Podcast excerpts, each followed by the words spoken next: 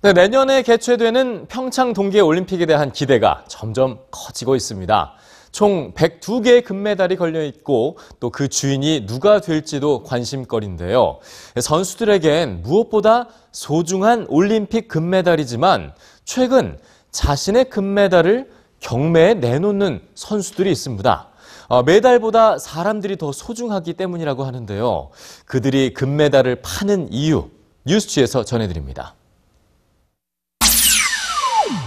자신의 올림픽 금메달을 팔겠다고 선언한 두 선수.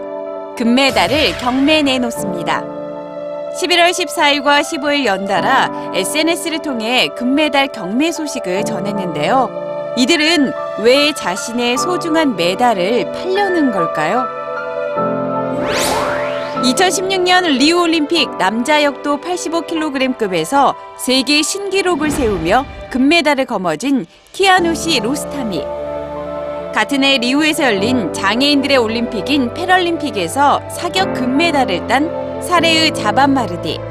이 두 명의 금메달리스트에겐 하나의 공통점이 있습니다. 바로 이들의 국적. 두 사람 모두 이란 선수라는 점은 금메달을 경매에 내놓은 이유이기도 하죠. 현지 시간 11월 12일 이란과 이라크의 국경지대인 이란 북서부 케르만 샤주를 강타한 규모 7.3의 강진.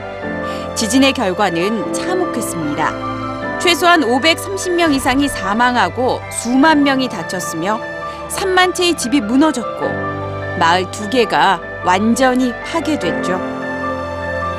이란 여성 최초의 사격 금메달.